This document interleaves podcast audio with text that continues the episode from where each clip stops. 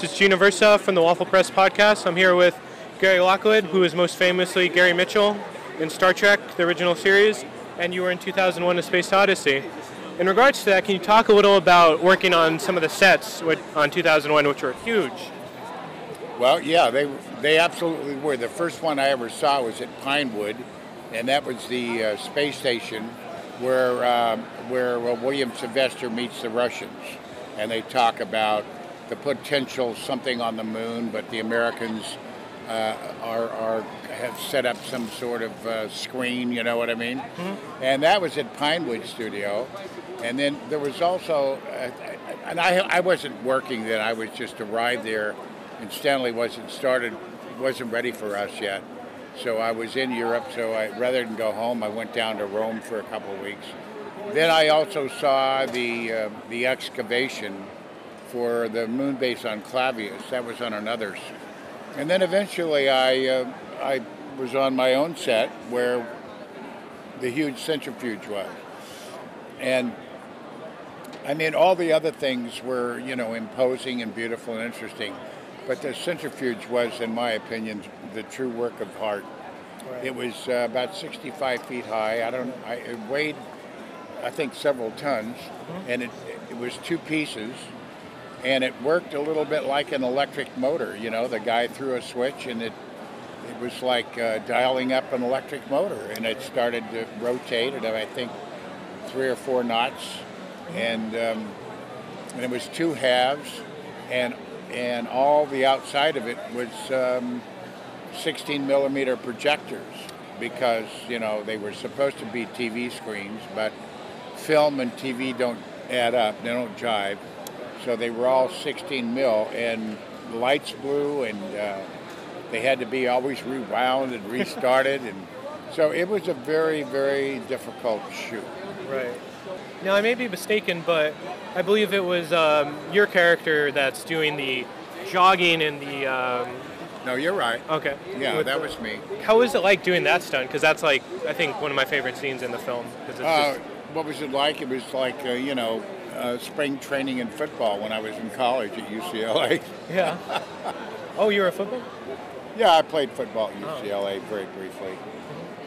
And changing gears here, Stanley Kubrick... Is, you know, he's probably one of the greatest living directors of all time. Probably. Well, most like, I th- well, in my opinion, he is. To other. Wait a minute. Okay. I'm going to clarify that. I don't think there's any case other than that he was. I mean, if you look at everybody's body of work, I mean, who's got that? I don't, no one. No one. Yeah. I mean, you know, the proof is in the pudding, right? Mm-hmm. Do you have a favorite story you have working with him on the set of two thousand one that you could you could probably you could say? Well, I have a lot of stories. Uh, here's a fast one. Uh, one day, he's also a uh, we're you know we we like to gamble on sports and stuff. Mm-hmm. So one day he said, you know, Muhammad Ali's fighting Henry Cooper, and Henry Cooper was the heavyweight champion of England, and he said, um, I'm thinking of, and everybody in England bets on everything. I mean, it's a, it's a, I mean. House nannies have bookies, you know what I'm saying?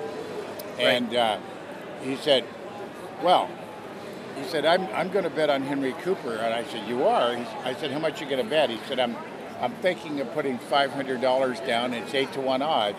And I said, I'll book it. And he said, you'll book it?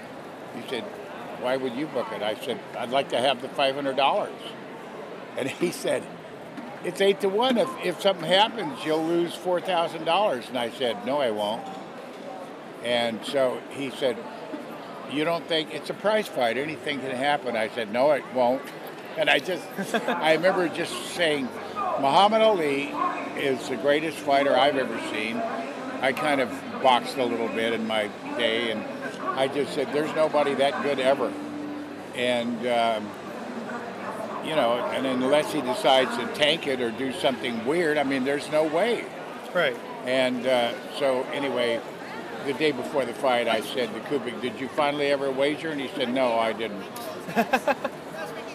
And just changing gears here to Star Trek, I was wondering if, um, can you talk a little about Gary Mitchell? He's, um, you know, he's, you know, a very tragic um, very tragic character.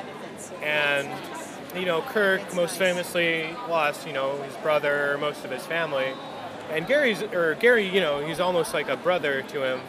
Uh, can you talk a little bit about uh, you know, playing the character, if you had any backstory or kind of how you played, you know, him to... No, I mean, to me, acting is just a real simple process. Mm-hmm. You know, you, you, uh, my my attitude toward it is this: first, you uh, try to figure out how the guy sounds or the whatever you're playing. Second, you can only do certain things. Some of it you can do with your hair, mm-hmm. but you're limited to what you can do unless you get into facial facial apparatus, right? Uh, or facial, what do they call it? Facial something pieces or something to change your nose and everything. So, but uh, I can tell you something kind of funny. Okay. Um, so after uh, Roddenberry wanted me to do this, and I was I didn't want to do it, and then he asked me if I'd do it, and he said that if I did it, he could get his show on T V. That's what he said to me. Mm-hmm. And so uh, in those days, I was kind of famous, and um, and.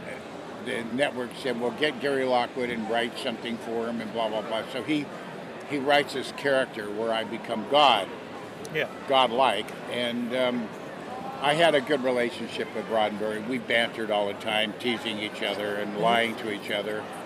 And he said, uh, so did you read it? And I said, yeah. I said, now what happens? I become sort of God or something? And he said, yeah, and we all know that's who you think you are. Very cool. Yeah. And one last question.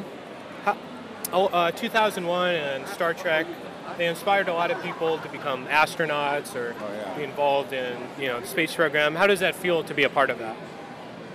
Well, uh, you know, it doesn't change my life. I mean, uh, I get up just like anybody else and make a cup of coffee. Right. And uh, watch football on Sunday and... Um, I don't drink anymore, so I'm never in jail on Friday night. Yeah. And um, I still drive fast. And uh, I no longer play a lot of poker because I'm retired and I don't um, indulge myself in cards anymore. Mm-hmm. But I do a lot of Japanese woodworking. I, I'm into that. Okay. And uh, I'm writing my biography. Oh, wow. And that's uh, coming out sometime, hopefully next year. Okay. And uh, it'll be called um, uh, Gary Lockwood, Beyond the Pod Bay Doors. Oh, that's a very cool title. I think so, I like yeah. It. I'm glad you like it. I do. Open the Pod Bay Doors, Hal. Yeah, yeah. But in this case, it's Beyond the Pod right. Bay Doors, yeah. So cool. Thank you so much for joining us today. I really appreciate it. All right, man. Thanks. Yeah, you turned me on.